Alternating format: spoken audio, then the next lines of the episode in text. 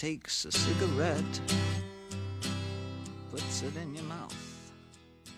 因为我从小其实有几个特别对我自己的职业规划特别不成熟这种职业职业规划，就是想当一个靠说话能挣钱养活自己的人。比如说，我最开始想当老师，想说相声，就是都是一个说话能表达的这么一个一件事儿。但是阴差阳错啊，这些事儿全都没有干。后来进了一个非常需要谨言慎行的这么一个行业，就是银行。但是这件事儿，我特别感谢现在这个时代，就是你只要自己付出那么一点点的努力，你就可以做你自己。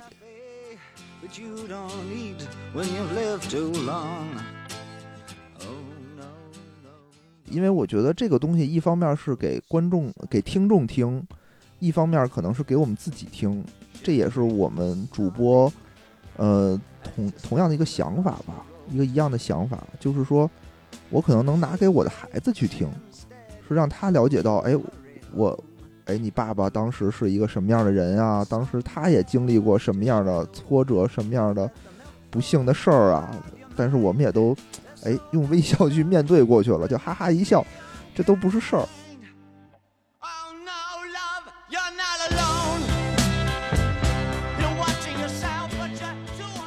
我一直不觉得这个东西是我自己的，我觉得这个东西是大家的。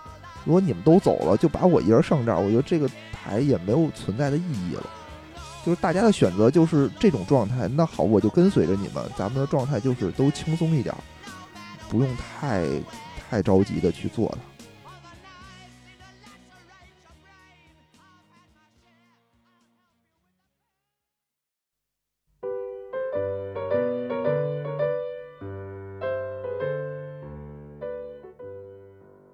Hello，各位听众，这里是隔壁电台，我是刀崔。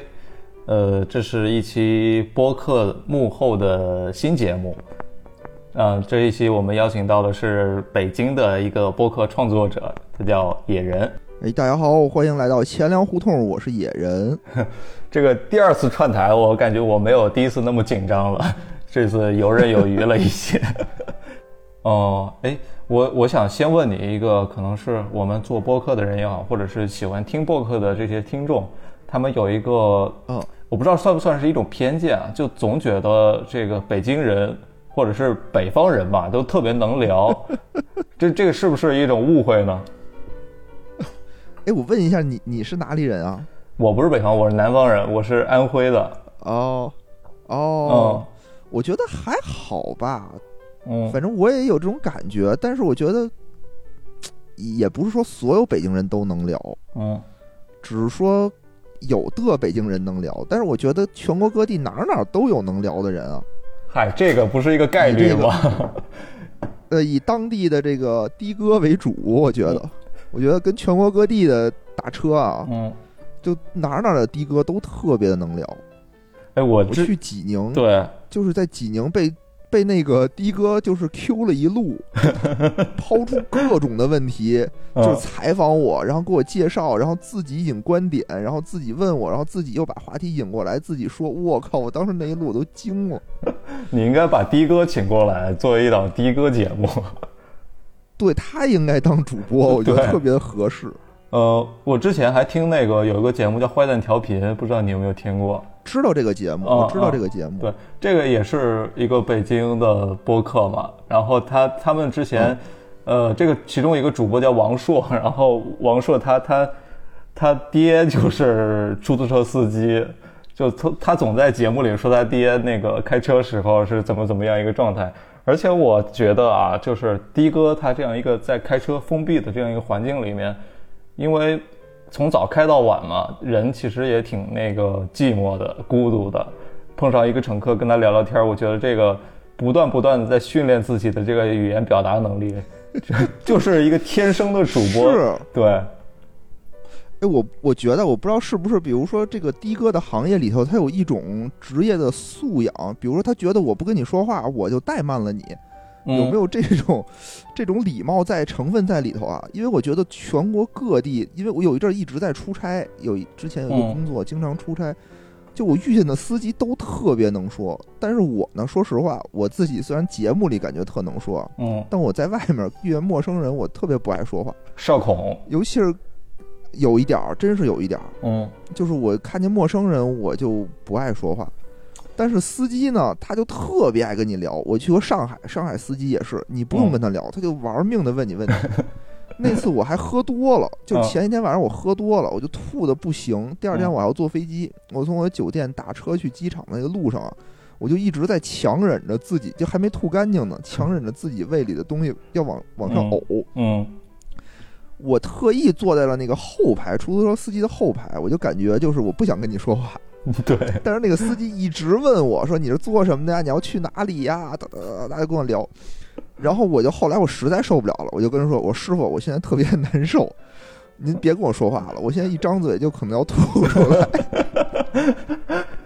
呃，我我觉得这个师感受傅真的太逗了，感受而且而且还我还观，嗯，你说，而且我还观察到一点，就是南方的司机，尤其是上海的司机的尺度要比北京的大。哎，这怎么说？就是，就比如北京吧，他可能爱跟你聊一些政治，爱跟你聊一些就是社会，就是骂骂一骂政府啊，嗯，就他爱干这事儿。哦，上海司机不不不，我不是所有的，我去 那次碰了几个司机，他就爱问你，哎，你到这里干嘛来了？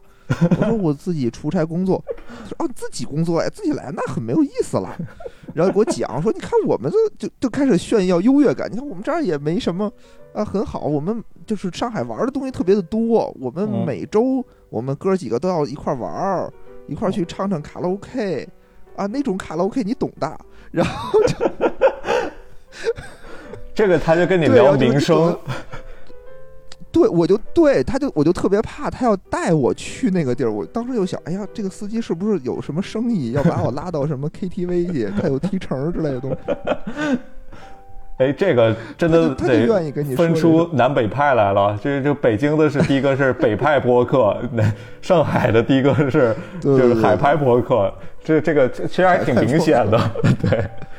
所以你看啊，就是隔壁电台的听众们，你如果现在是在听这期节目，开头这么长时间，你应该感受到了北京人特能聊，这个话题是成立了的。对，那个咱们回归正题啊，这期我得采访采访你。其实这个系列节目播客幕后，我我就是想通过这些节目啊，来认识一些新的播客，包括他们在制作播客背后的一些小故事。其实你也是从去年才刚刚开始做这个钱粮胡同的，是是。嗯其实我们第一期录的是在二零一八年的八月份，只是说哦我录完了，我一直没有发，我是到了二零一九年的一月份才发。嗯，为什么呢？当当时没这个想法吗？2019我当时第一期当时录的是为什么呢？是因为我我们二零一八年当时吧，嗯。我们那个工作特别的轻松，就天天都没事儿干，嗯。所以我跟我们的主播无聊啊什么的，老经常下了班就出去喝酒、嗯。吃吃饭，然后我们俩呢属于那种一聊就能聊好长时间，嗯。从六点钟能聊到十二点钟，然后还意犹未尽这种感觉。嗯。就是有超强的表达欲。然后后来我们俩一商量说，哎呀，就是我们俩当时也都听播客，都嗯。听日坛，然后说干脆咱们这杵个录音机不也能录吗？可能嗯也挺好玩的。嗯，当时就有了这个想法，然后呢就录了一期，但是嗯当时呢剪完了以后吧，就觉得 特别一般，嗯。也就没把它放出来。哦，是到了二零一九年呢，我当时正好是辞就辞职，但是新工作呢又没有着落，就跟家没事儿干，嗯。我就翻出来又给它发上去了，然后说那咱们就接着录吧，嗯既然大家都有这种想法，嗯然后就就从那时候其实才算正式开始。嗯，我觉得从你这个回答里面，我听出两个比较重要的信息啊。第一个信息就是，只要放假或者自己比较闲，这个时候呢话就特别多，然后就可以容易干出像播客这种事儿来。所以疫情期间，我看到有好多新播客出来了，可能大家在在家里都憋坏了。是是是，然后还有一个信息就是，上一次我跟那个芥末章鱼一泽在一起聊天的时候，他也说跟他朋友在一块儿，经常就是吃饭从下午开始吃，吃到后半夜，然后那个饭店打烊，他们还在那儿聊。你这个呢，跟你朋友天天下班没事儿也能从六点聊到十二点。我觉得直男跟直男才是好朋友，直男跟女人不是好朋友。哎，我 跟你一开始也说你跟女人聊不下去吗？哎是这样的啊，真的，我觉得这又属于嗯怎么说呢？不是有不是有那么一个观点吗？就是要不是有什么生理需求，嗯，谁愿意跟女人在一起？所以所以你现在啊做了这一年播客之后，你跟你的这几个朋友在一块儿话还那么多吗？呃，我们话还挺多的。我们觉得我们话不多的，嗯就是如果说没有以前那么话多的原因，是因为我辞职了，就是我们平时不在一块儿了，可能这个嗯也有一些疏离的感觉吧。就是大家可能平时各忙各的，呃，就没有那么亲密接触了。嗯，但还好，哎，那你们播客就是整体的这个制作量大不大呀？需不需要花很长时间来做一期节目？呃，我觉得这个分情况，就是你是说从最开始嗯的选题到后来是到最后的上线是吧？对，整个一条生产，我觉得还好，还好，我没那么认真。就是最开始 怎么回事儿？这这 怎么回事儿？就我上一期那个芥末章鱼也说他不认真，哎，这个是有原因的。你你这个北京的播客这是有原因的，因为最开始我们刚开始录的时候嘛，我不是嗯没工作嘛，那会儿其实我是挺认真的，就是我啊选题啊，比如我选择一个，说今天咱们聊一个黑镜，聊一个这个电视剧啊，我就得把这电视剧反复的看一遍，然后呢，我把各个要点记下来，然后做成那种文档。然后去网上找相关的啊观点，这集大家都代表了什么，我再给他总结。那会儿挺嗯费时间的，但是后来吧，我就发现，后来我们还因为这个事儿发生了一些矛盾，就是因为，比如我做了大量的工作，嗯，变得他们没得说了，或者他们说的东西，哦，全你一个人说对对对，我就特别想说，因为我组织了一大堆东西嘛，或者是他们说的东西，我就能觉得，嗯哎呦，你这儿说的不对。比如《流浪地球》，当时有一嗯期就是无聊说了好多，我就老指出我说你这儿不对，你那儿不对。后来给他说急了，说算了，我不说了，你说吧。然后后来我就哎呦，我就想啊，为了这个这个节目能正常的运营下去，就是我也不能要求那么高，我呢也不能自己嗯准备的那么充分，就是大家得站在同一样的一个起跑线上，所以我们就现在变得就嗯嗯，就各自准备各自的。之前可能还开开会碰一碰，可能后来这些工作也就也就都省了，嗯，就是一个比较放松的状态嗯，是是这么一种状态。可能有的东西是，呃，在节目当中，比如说这儿不合适，我们再去改，或者是根据这种架构啊这种东西再去调整，就变成这、嗯这么一种东西了。所以，哎，对，所所以我，我感觉这个还有有一有一些地方还是挺一样的，就是我们也之前也会准备很多文档、很多信息嘛，然后把整个节目的一个框架什么的给搭好。这个，而且而且这个事儿啊，也是我们几个主播在一起商量说要这样去做的。是，但是聊到后面发现，这个其实会给我们带来很多问题，就是你信息如果准备的太充分，呃，你会按照你准备的那个东西去说，而丧失了很多这种对话的自然的感觉。往往这种自然的感觉才是让你听这个播客听得舒服的一个很重要的元素。是是，所以我觉得这两者之间是有一有一点很难平衡的。呃，我觉得这就是需要技巧吧。嗯，嗯就是你准，当然了，我是觉得肯定是准备的越多越好，越详细越好。然后你准备出这个东西，怎么能用去口语化，能用讲故事的方式给它讲出来，这又是一回事儿了。嗯嗯，对，这个真的是需要一点主持的功力的。啊，有人就会干这个，有人就就就会差一点儿。所以我觉得几个人在节目里头其实是有分工的。其实我们这块儿就是我和无聊应该属于主说吧，就是我觉得我们两个的，嗯就是对故事的叙述性都没有什么太大的问题。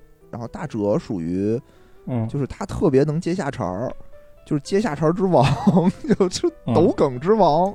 但是他可能就是叙述这种大 捧哏对？叙述这种大段的故事的时候，他可能会紧张。但是他的强项就是嗯，他能抖梗，就是思路特别的快。诶，你我现在要问问你那个做节目的一些一些一些过去的故事啊，你你觉得你做过最不好的一期节目是是什么？是哪一期？然后做的内容是是什么呢？最不好的，我我觉得可以分这么两种情况啊。一种情况是，我觉得现在所有期里，我觉得内容最不好的一期嗯是叫钱粮胡同第一届相声大会。我记得当时是嗯我跟大哲，就是我们两个人录的一期。那天呢，嗯那个节目就是现在放出来的版本和我们当时录的版本是完全不一样的。我们当时录了得有两个小时，嗯但是我就感觉我我跟大哲属于那种我话巨多，但是大哲呢，他是一个那个接下接话的人嘛，所以他话不多，就变成了我一个人啊叨叨叨叨叨叨，一直在数了德云社的各种不好。但是后来我想想，我都 录完了我再听，我觉得没必要。我觉得我我有什么资格说人家呢？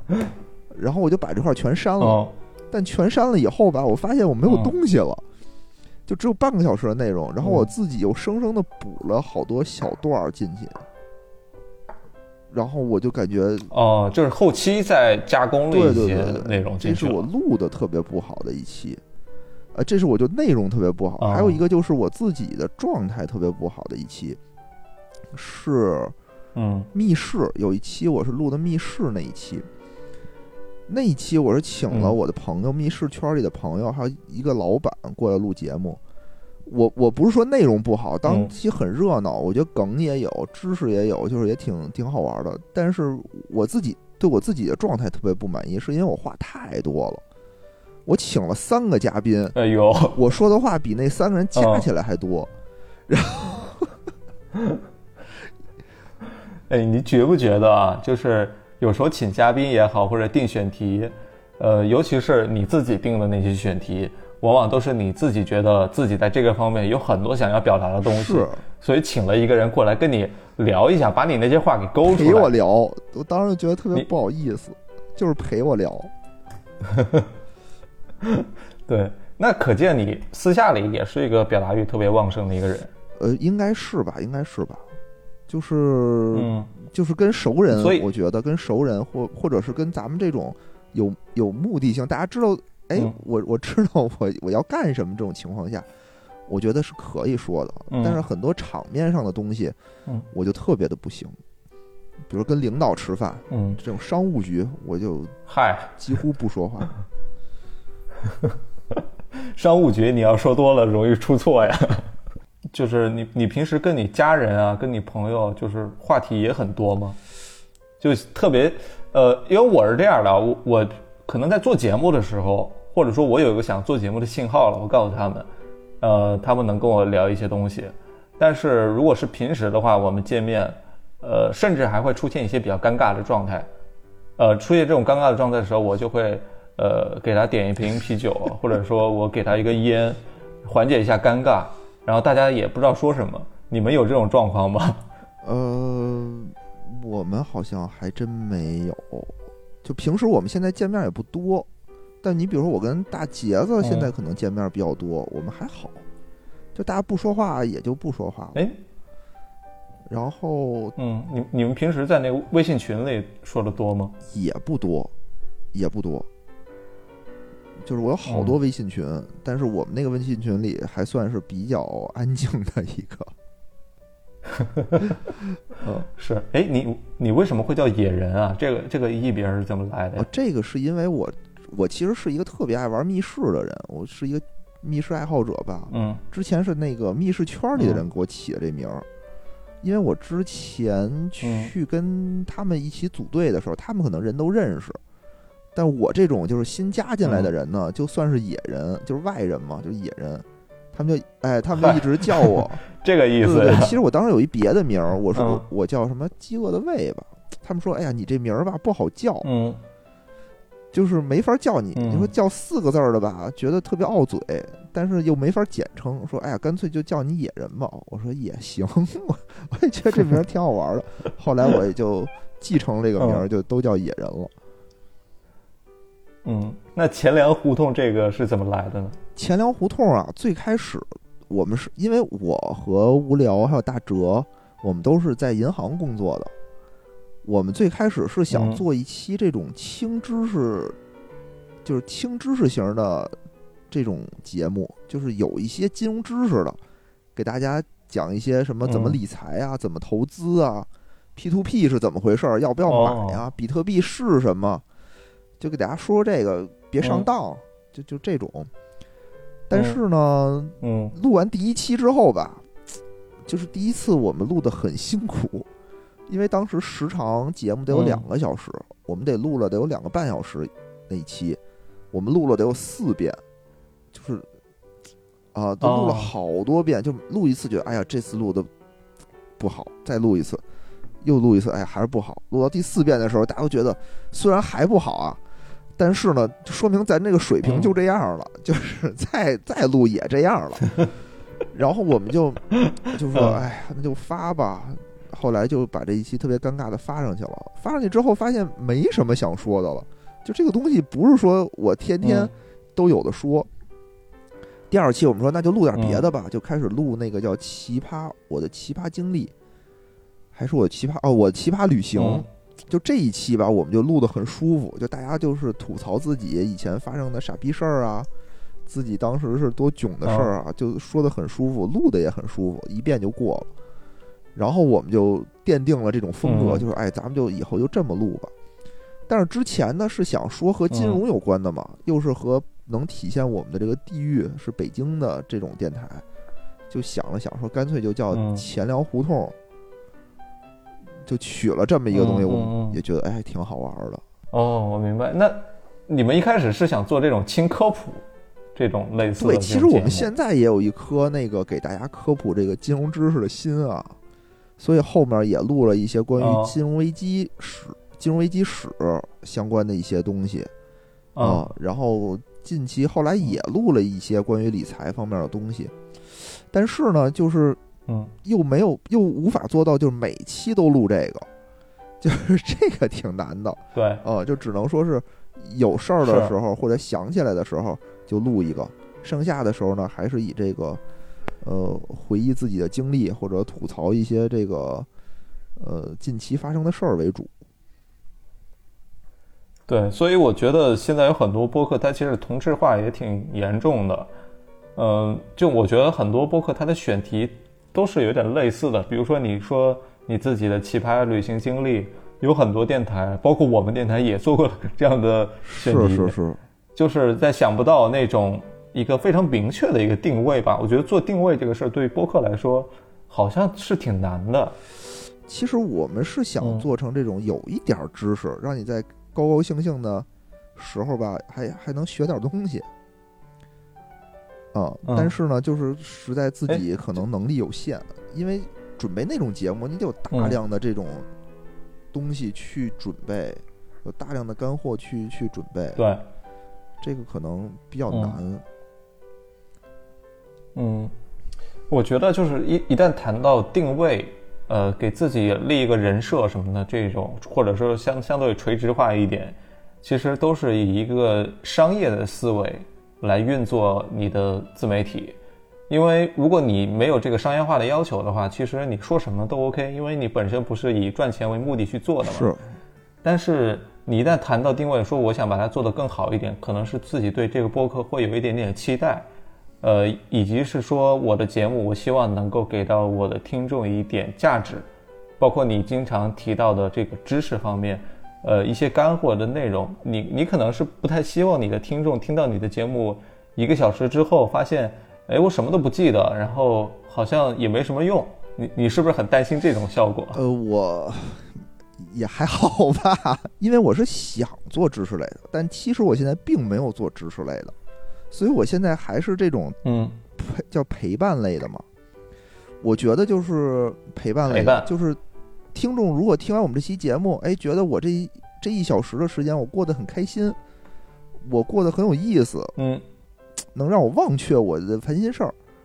哎，我觉得这个目的就达到了。嗯你比如说他没有学到知识，可能别的节目上他能去别的节目上获取知识，在我们这儿获取快乐就好了。，对，呃，因为我之我现在就是特别爱听那个无聊斋嘛。我其实现在也要烦心事儿特别的多，但是我一听到教主、伯伯、六兽声音一出来，他们一说话，我就感觉我的心情一下就好起来了，就是不那么烦了。嗯我觉得如果我们的电台也能达到嗯这种效果，哎，我觉得就满足了吧。对，呃我因为我听播客可能最多的就是上下班在地铁、坐车的时候会会去听一听，呃，另外上班划水的时候也会听一听，就是呃，在这个时间段你自己又不想跟别人聊天，因为下班了之后你肯定不想看那个微信群里老板在说什么话了，所以就听听别人来扯扯淡什么的，我觉得挺舒服的。就是在这在这个场景下，我觉得陪伴了很多人。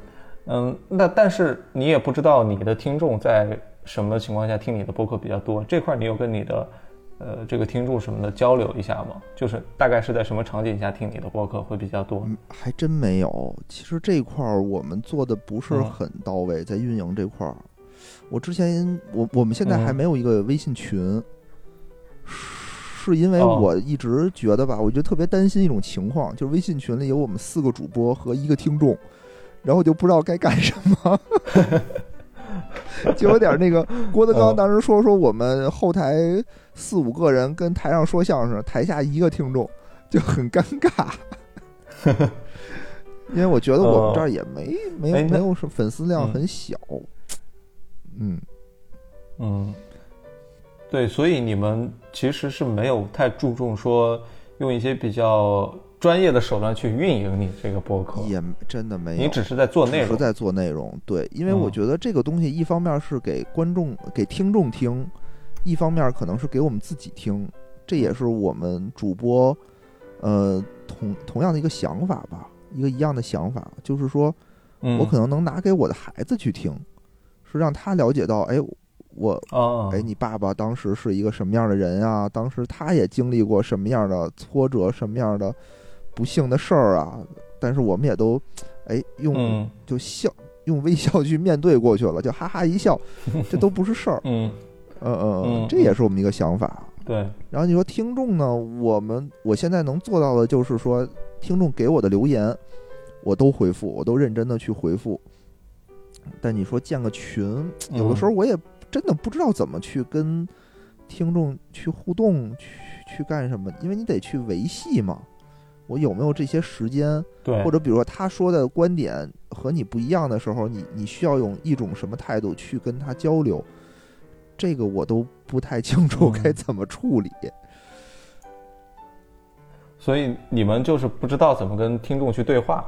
对对对，有一点儿，有一点儿，有一点儿。至少我是不太知道。其他两位主播呢？呃，我觉得他们可能也没想过这事儿。嗯，因为我们是有一个小的微信群的，但是其实里面的人也不是特别多，里面有很多是我们以前请过的一些嘉宾都在里面。其实我们每次请完嘉宾之后，都会去问一下嘉宾，嗯、你有没有兴趣加入到我们这个微信群里面来？因为有些听众他听完了之后啊，他很想认识这个嘉宾，哦，是，呃，跟嘉宾聊一聊，我觉得这个是一个特别好的一个互动的感觉，因为有很多话在我们录节目的时候，呃，可能就一带而过了，或者说我们都根本没有想到去说，但是在这个微信群里面，我们可能会把这个话题给圆过去，更圆满一点，所以这个在对话的时候，我觉得还挺有意思的。包括我们我们所做的运营，就是比如说三八节到了，然后我会发一个红包给群里所有的女生，就祝她们节日快乐。其实跟那个平时做朋友是是一个感觉，哦，而且这种陌生听众，呃，他能够给我一种除了朋友之外的一种安全感。呃，因为朋友他其实，我我认为的朋友他不一定是完全百分百的理解你，呃，你说的每一句话他他能够呃都能 get 到，但是往往有时候陌生人能够给你这种感觉。你你有些话不想跟朋友说，但是你特别想跟陌生人去表达出来。我不知道你有没有这种感觉过？嗯，好像也好像，哎，怎么说呢？就是比如说，就是有的听众的留言吧，我会很感动。嗯，就比如嗯他说我们是他的上下班的时间都听我们的节目，然后给他带去了快乐，他很感谢我们，他我我会很感动。还有一嗯个、一种呢，就是我也会很感动，但是我不知道该怎么回答他。比如说，就是我那嗯期二零一九再见了傻爷的二零一九那期节目，其实我在节目里是很负面的嘛，就有粉丝来劝我说：“嗯野人，你已经很幸福了。”说他就说他跟我说了点他最近更不顺，他说欠了很多钱，也没有积蓄，然后也没有工作，现在很难。我知道他是在劝我，嗯但是我我反过来也想劝他，但是这个时候我就不知道该怎么 说点什么。嗯，而且还有的时候，你又会感觉到，如果这个有的时候有几期啊，比如这个听众他会踊跃的留言，踊跃留言，突然间这个人就突然间他就嗯不留言了，对，消失了，我就会心里头很嗯很难受，就是有一点难受的啊。嗯但是现在还好，是因为我们嗯距离没有这么近。但如果他说是在群里头，我突然发现，哎，今天进来了三个人，之前老听众又走了两三个，当然走是人家的自由嘛。我觉得我也会很嗯难受的，因为毕竟现在粉丝量就这么多，就很少。每一个粉丝你都会很注意，比如说那种大的，我有十万粉丝、二十万粉丝，我走了一两个，可能嗯他们也注意不到。咱们不一样啊，咱们每一个嗯对，我都会觉得是我付出了心血把你留在这儿的。嗯，那你现在过去一年做了这么久，然后也也收获了这么多粉丝，嗯，你觉得过去一年你付出的回报，你觉得值得吗？呃，值得呀，值得，值得，值得，我觉得挺嗯好的。我是因为我其实是一个嗯很、没有什么特别长性的人，从大学毕业以后吧，没有一件嗯事儿说，哎，我除了我之前的工作啊，干了十年的工作以外，没有一件事儿说，嗯哎，我坚持下来，一定要把它做下去。但现在只有这件事儿，可能是嗯一个我把它做下去的事儿。他做的怎么样，我也不知道。嗯但是我觉得能把它坚持的做下去，我就是一个胜利，就是就是我的嗯收获。什么点击量多少点击量多少粉丝数，嗯嗯我觉得那都是虚的，你你变不了现，都是扯淡，呃，都是假的那个东西。所以你也没有想过电台赚钱这个？我是觉得啊，我们现在的这种状态，这种付出的这种状态，不可能赚钱。如果我们这样都赚钱了，嗯是天理不容。这属于比我们努力的、比我们优秀的太多太多了。我觉得他们肯定嗯更能、更能走得更长远。我跟别人也是这么说的。比如说，我们一直嗯关系挺好的，叫能力有限电台。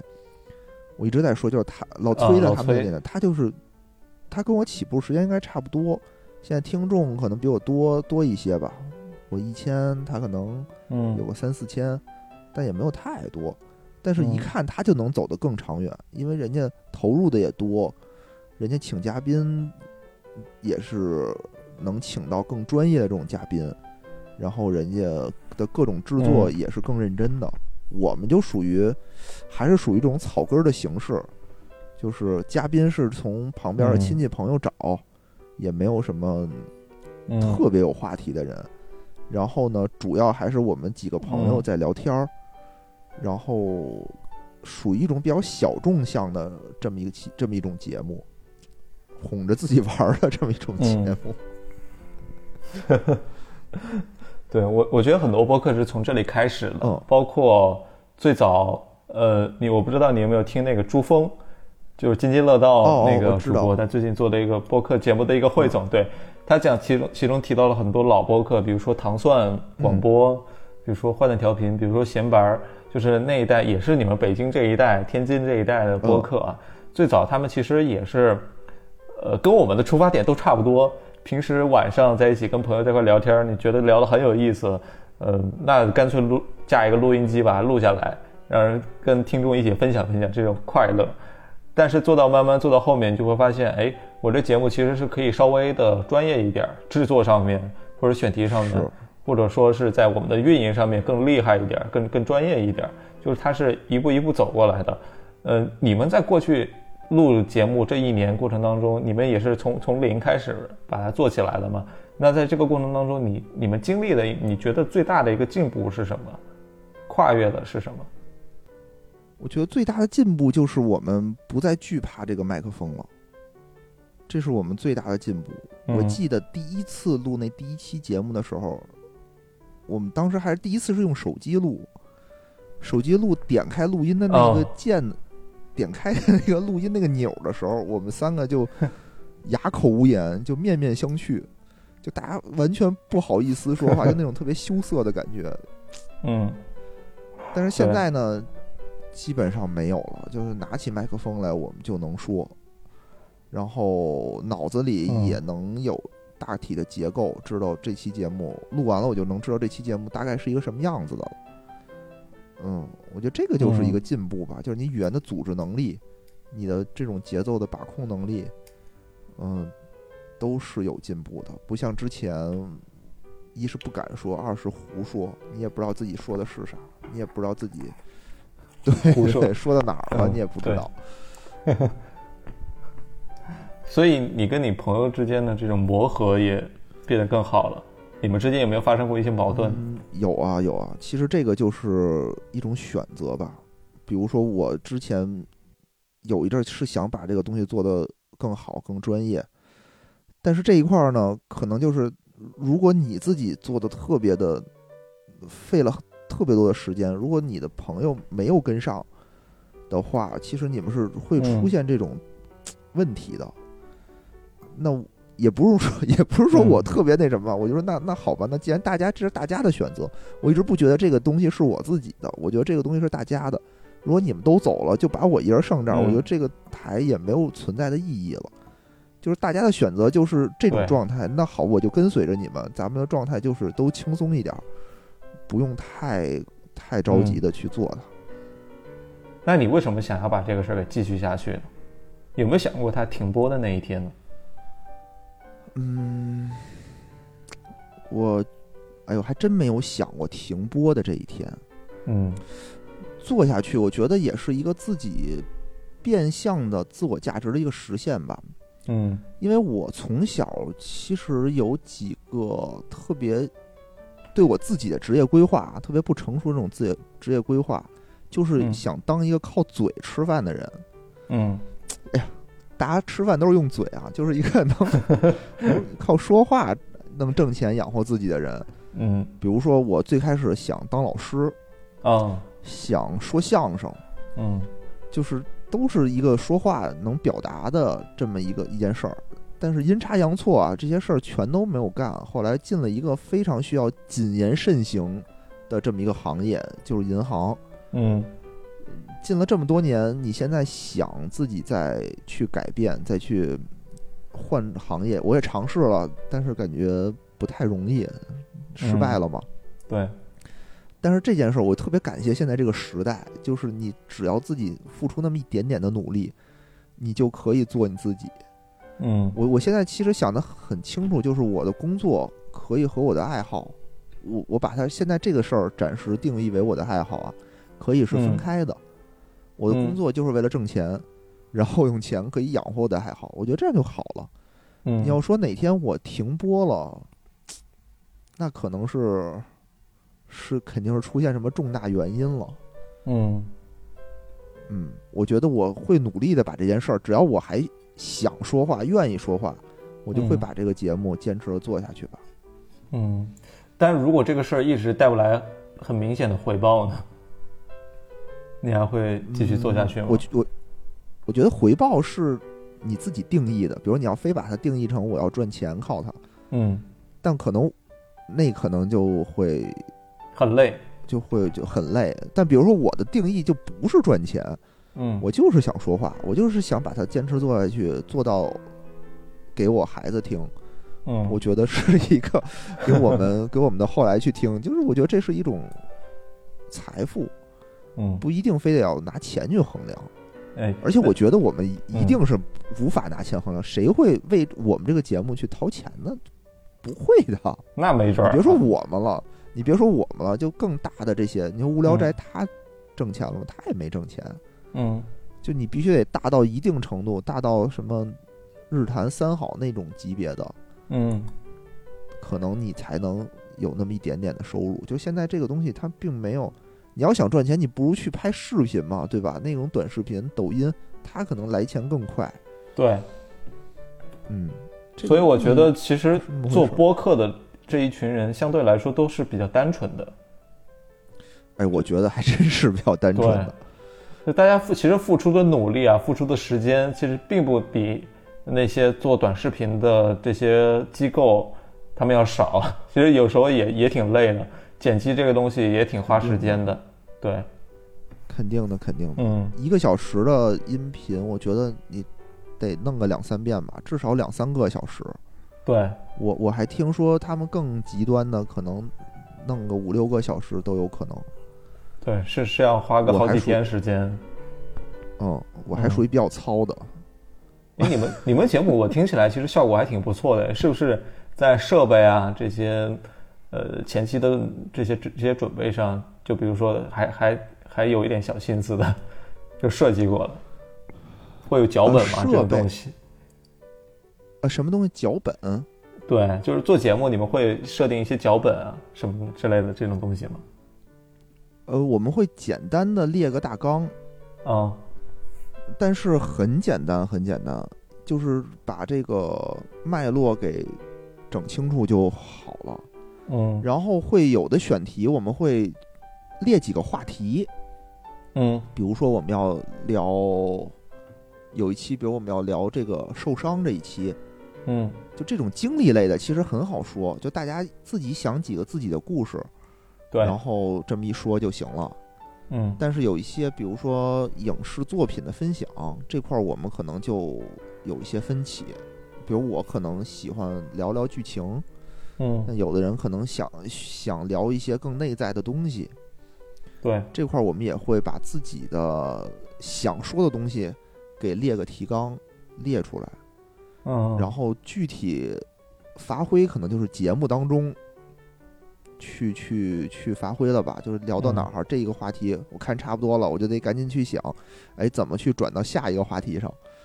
嗯，是，就就是你你还是有这个主持人的这个起承转合的这样一个角色的。呃对对对对对，就嗯之前没有，后来就是录多了，我觉得你自然而然的就会去想这件事儿。对，就自己有这方面的积累了。那你们这个录音的设备是不是也是特意准备的？后后面自己商量着买，重新买了一个好设备。这都是我自己买的呀！哎呀，真是有的时候我就感觉自己的付出真是挺多的。你你这个投资了多少钱？呃，你想啊，我们最开始是投资了一个录音笔，嗯是一千块钱吧。嗯呃，但是后来呢，我发现我们经常会在一个，你想录音你，你需要一个比较小的封闭空间，对但，当时我们没有这种封这种空间，录音笔的效果就不会很好。你听所以我们你买了一个房前期节目，你就前面你就会发现我们的声音很远那种距离，嗯。所以后来我就咬咬牙就置办了一个这个叫什么外置的声卡和买了四个麦，哦两千多块钱吧，也还好，也还好，嗯嗯。也没有太多钱，就一共花了三千多，嗯。嗯，到现在也就投了这么些钱，也没投太多东西。嗯，我那天在打开，呃，我那天我在打开喜马拉雅的时候，发现后台有一个营销中心嘛，还是收益中心，我发现我赚了哦三、三毛八，就是这是我们的第一笔变现。我我因为我们其实也买了设备嘛，也花了跟你差不多，也几千块钱。嗯然后嗯我们可能跟你想法还不一样，就是我们稍微复杂一点，我们不是那么单纯的人，我们还是希望，万一有一天通过电台能够给我们赚钱了，那当然是最好的。就对那肯定，那肯定。对，所以我们也一直在关注着，呃，包括自己尝试着，呃，是不是能够变现啊，是不是能够搞点收益出来啊？然后那天一看，哎，赚了三三毛八，你别说，我发到群里，我们几个还挺开心的。就是说，虽然我们投、投资几千块钱赚三毛八这个事儿，投资收益率太低太低了，但是发现好像有一点这样一个苗头了。我那天还在想，就是电台怎么收益？呃，我我还在群里面，我们那个一个小听众群里面还跟大家问了这个事儿。呃，其实我关注到有一些播客，他在自己做一些周边啊，比如说做一些 T 恤啊，做一些杯子啊，做一些小的设计的东西啊什么的。然后卖给听众，可能也赚不了太多钱吧。但是，如果你卖出去第一笔了，总 总会觉得，哎，我这个事儿好像有点苗头了，值得搞一搞了。你你自己本人有没有想过，我我可以做些东西来来来卖一卖？呃，我是这么想的，就是因为我们也有过这个几毛钱的收入，我之前是怎么回事呢？之前是因为我自己尝试了一下。给自己，自己给自己打了个赏，啊，哦，然后呢，我就有听众就看见我给自己打打赏了，然后就说说，哎呀，野人你这太惨了，算了，我也给你打赏一点吧，就我给自己打赏了五块钱，他也给我打赏了五块钱，但五块钱好像分到手也就那么一两块吧，呃，所以，然后我是这么想的，这个事儿吧，你首先你得有，就无论是卖东西也好。还是做广告也好，嗯，你的基础是你得有听众，嗯，你比如说你就一千，比如我们现在一千粉丝，我做啥我能卖出去啊？我还不够 折腾呢，啥也卖不出去，对吧？你看日坛他们，就是我能接广告，我能做节目，他就能盈利。为什么呀？他能卖货，是因为他有几十万的粉丝，我出一款东西，我就能瞬间就都能卖出去，嗯，这就是他的优势。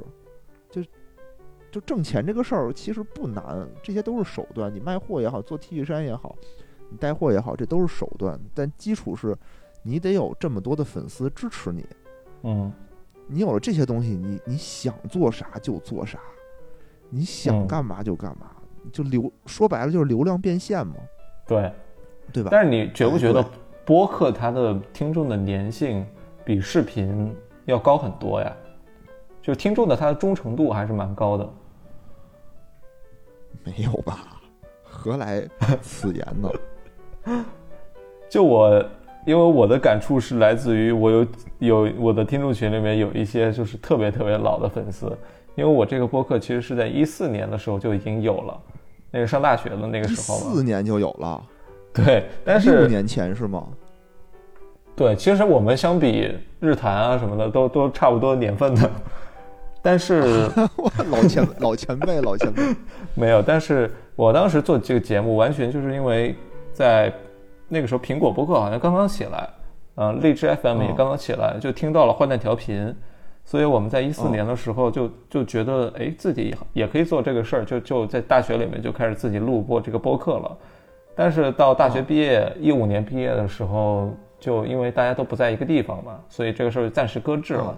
中间断断续续也就更新了一两期节目，到了一九年的时候，我们聚到一起了，所以才把这个事儿重新给捡起来。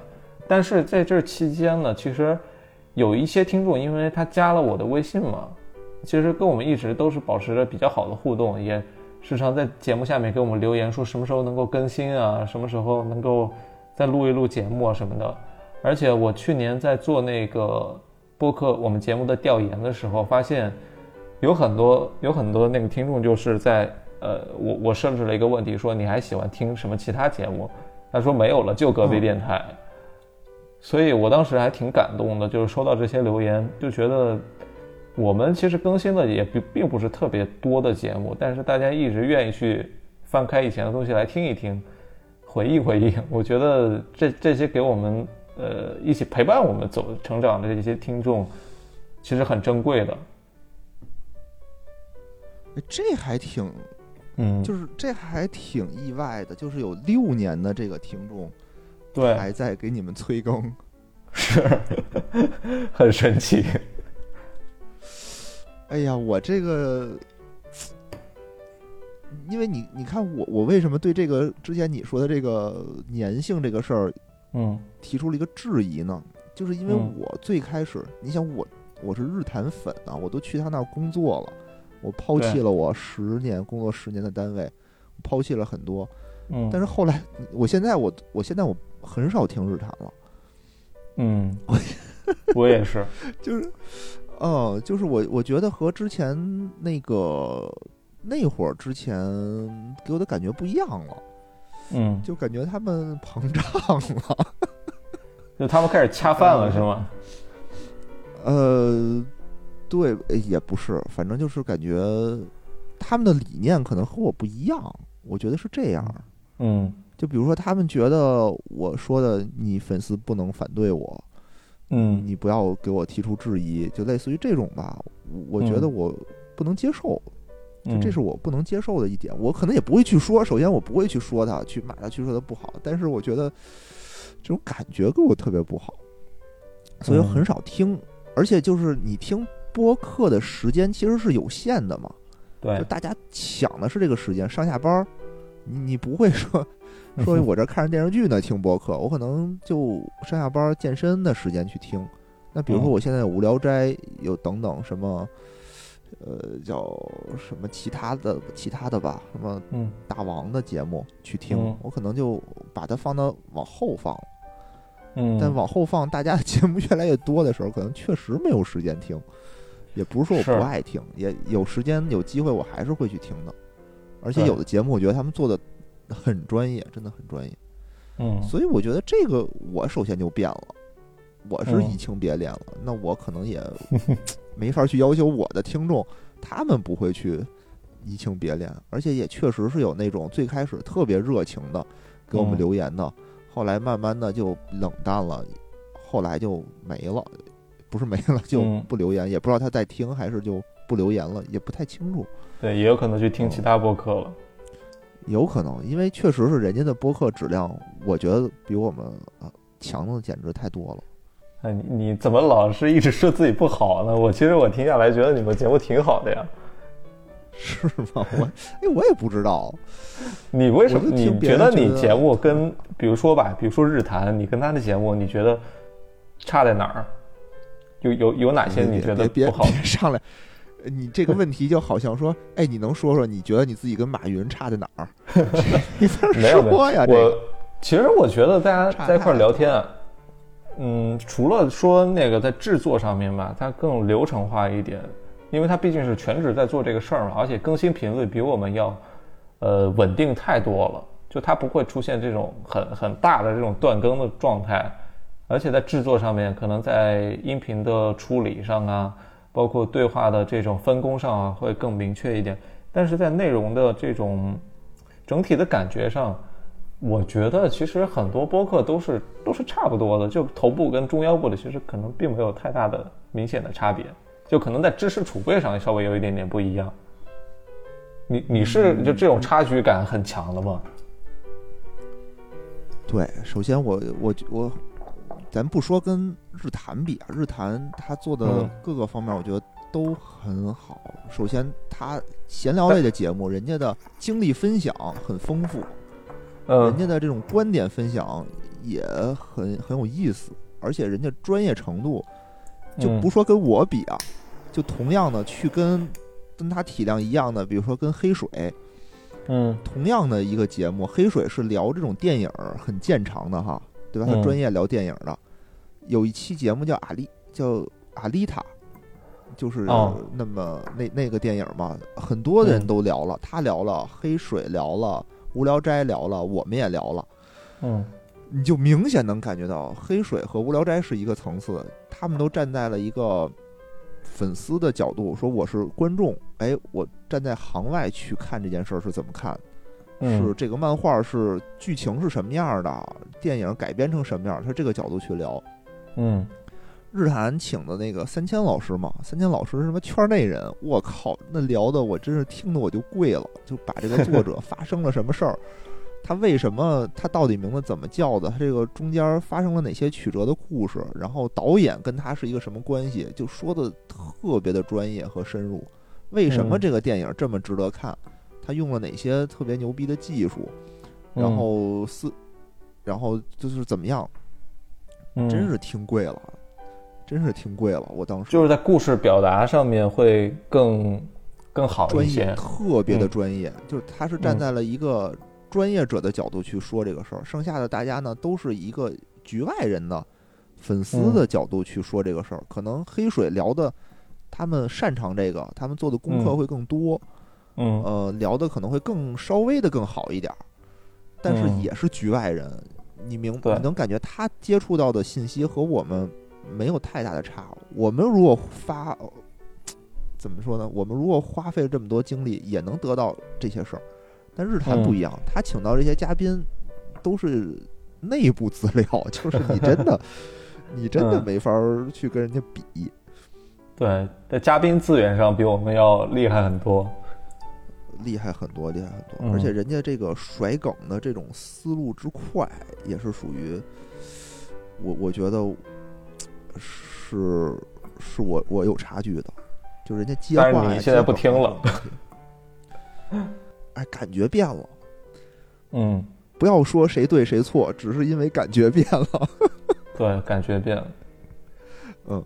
嗯，是我我在那个听坏蛋调频的时候，呃，一三年、一四年的时候吧，那个时候是在豆瓣上面，他们上传的豆瓣小站，那个时候听他们的节目，因为也是俩北京人在那儿闲聊嘛，就聊得特别有意思，所以我就一直，而且我特别喜欢听他们骂人，就他们骂街的那种感觉，我觉得特别好，就很真实，你知道吗？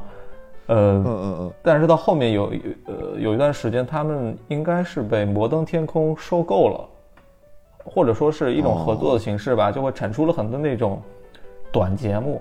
我不知道大家对这个播客短节目是怎么看的，反正我是特别不太喜欢这种短节目的，二十几分钟，然后随便聊几句，大部分都是一些音乐，就我听起来会有一点点奇怪，跟他们的之间之前的那种差别会特别特别大。然后再再到后面，可能他们又终止这个合作了，又慢慢恢复了，我又开始重新去听了。所以，我觉得播客一旦商业化了之后，一旦标准化制作了之后，会损失非常非常多的东西，导致我不知道是不是我我我这种粉丝是不是有代表性啊？反正会让我们这种老粉有非常非常大的这种疏离感。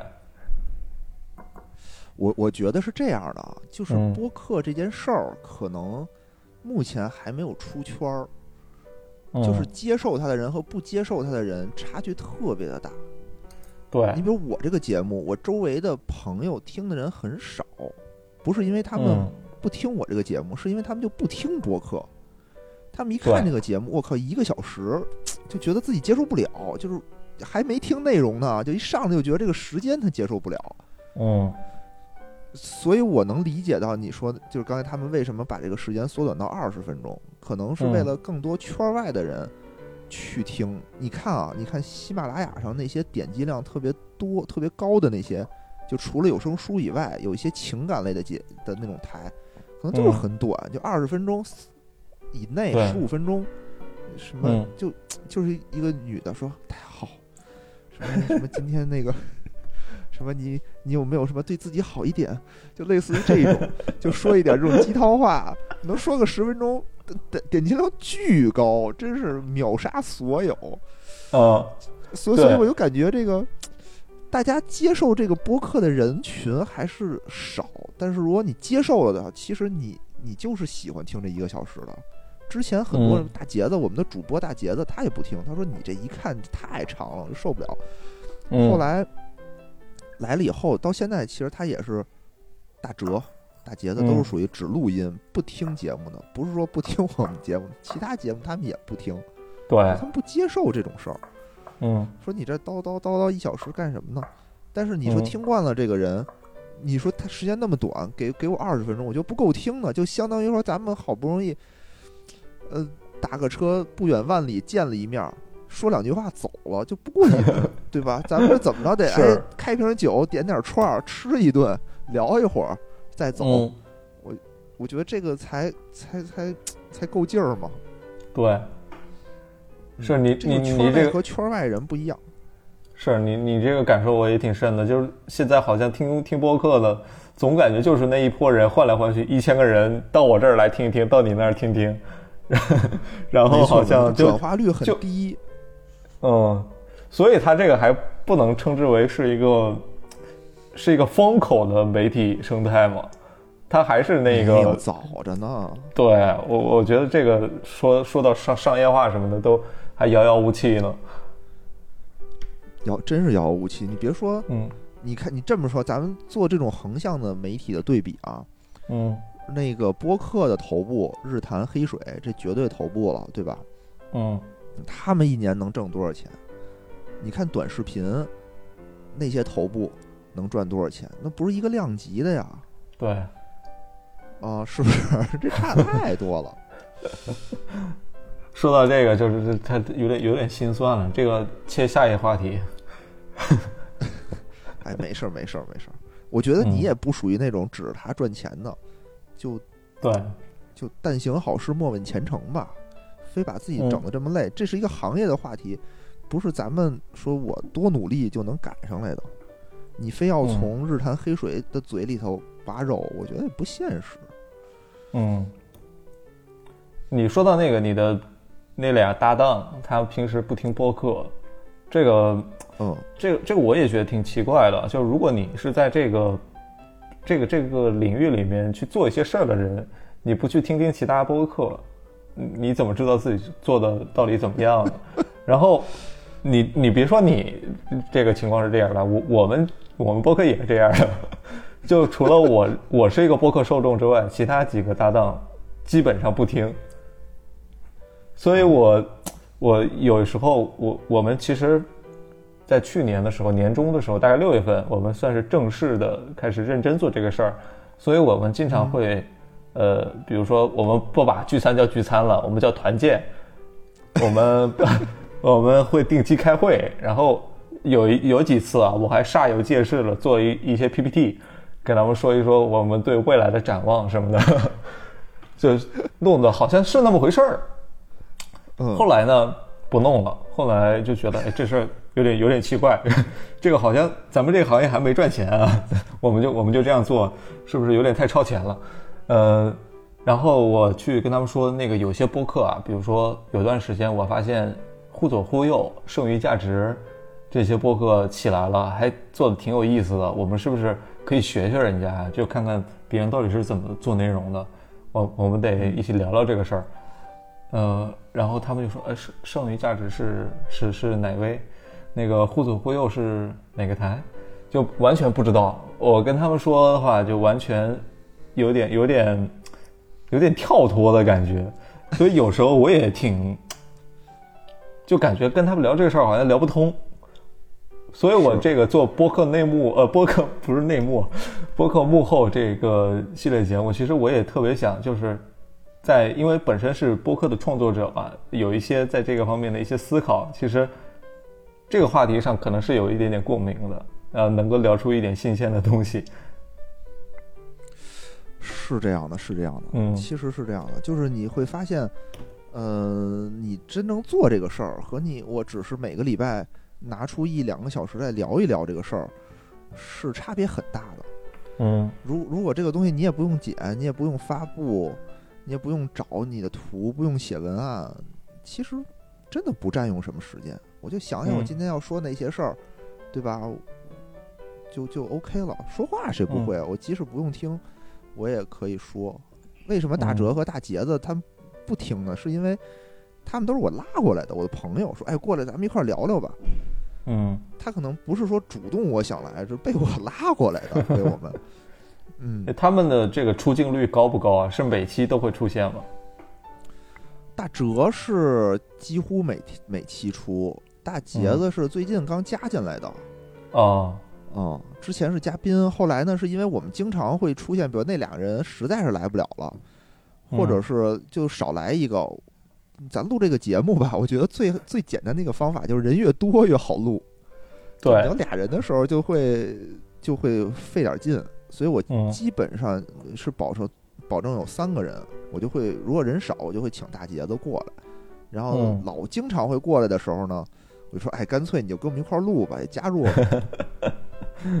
嗯然后现在也就是会纳入了我们这个常驻常驻这个主播的这个行列里头。嗯，你你未来有希望说再找一些新的嘉宾呃新的主播过来吗？呃，如果没有人退出的话，我觉得四个人也就够了。嗯，我是想什么？我是想最好能找一个女主播。四个大老爷们儿实在是太干了。我听其他的节目啊，多多少少都有个女主播、女嘉宾什么的过来活跃一下气氛啊，我觉得挺好的。但我们这个呢，实在阳气太重。你别说这个，这个我这个问题我调研过，呃，有有很多听众反映说你们缺少一位女主播，就极力推荐我们说你赶快找一个女主播过来，就觉得我们聊天的视角啊，大多的视角都太直男了，就尤其我们聊情情感类节目，我们聊的情感类可不是那种情感类啊，我们聊的情感类就是要不就是太太不能播了。要不就是，哦，全都是 你懂的，就是那种那种感觉，就大家都觉得你这个情感类节目还是给直男听的。是，就我们我们节目对情感是有禁忌的，因为大家的那个可能家里媳妇儿什么的都听，所以大家都不敢 都不敢说，就一说就摆手，别说别说，不能让他知道。哎，所以我们说的都是那个，都都是让播的。你你们那个有有分析过吗？你们目前哪一类话题占比比较比较多的？就是经历类的吧，比如说小时候干过哪些奇葩事儿，有什么奇葩人，然后什么怎么找工作，然后什么打工的经历，什么上班的经历，就这些，都是经历类的，是最多的。这是奇葩说呀，呃，对，差不多吧。好像就是经历类是一个从自己自身就是内部去挖掘选题一个最最简单的一个方式。因为本身是没有嘉宾啊，对啊，你要说能请来特别牛逼的嘉宾，嗯，基本上很多人都是这么着嘛，就是我请嘉宾，有嘉宾我请嘉宾，没嘉宾我就聊自己，嗯。你你到现在觉得自己自己聊光了吗？自己还剩还剩什么东西吗？跟能聊的？反正越聊越少，我感觉。聊一期少一期是吗？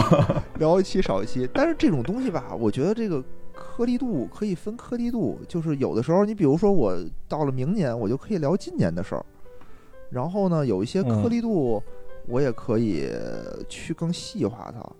你比如说那个跟宇宙结婚，他们就不请嘉宾，就是他们仨录，但是他们仨就是说自己的经历的这些事儿。你看人录二百多期了，人还有的聊呢。然后，我所以我觉得就是你要想说的话，肯定是能说下去的，但只是说你能不能说的都那么好，都让观众喜欢，这个觉得是有难度的。嗯。是，哎，你你觉得今天我们俩这聊天的这个状态怎么样？感觉怎么样？是是你平时对的那种感觉吗？我觉得是啊，就是我很少有一种人家问我，就是我做这个嘉宾的这种情况，我还挺享受这种感觉的。就别很少有人问你问题是吗？对对对，都得我去想问题问别人，就很累。但比如你问我问题，我就会很轻松。哎，你有没有什么想问我的问题啊？呃，我现在还没有吧？我觉得我是这么想的，我是想等你把这个做的差不多的时候，呃，我看看能不能采等你下次来北京的时候，哎，我也做这么一档节目来采访你。哦，嗯，就是互相采访啊。对对对对对，行啊，专门专门做这这也挺好。嗯。这这也挺好的呀，对我去你们胡同看看。好嘞，行，那这期咱们要不就到此结束。今天哇，我觉得录聊的时间也挺长的。嗯，是，嗯嗯嗯，还挺开心的，我觉得真挺开心的。很少能和这个业内人士就是这么敞开的去去聊一聊。对，大家我觉得都一样。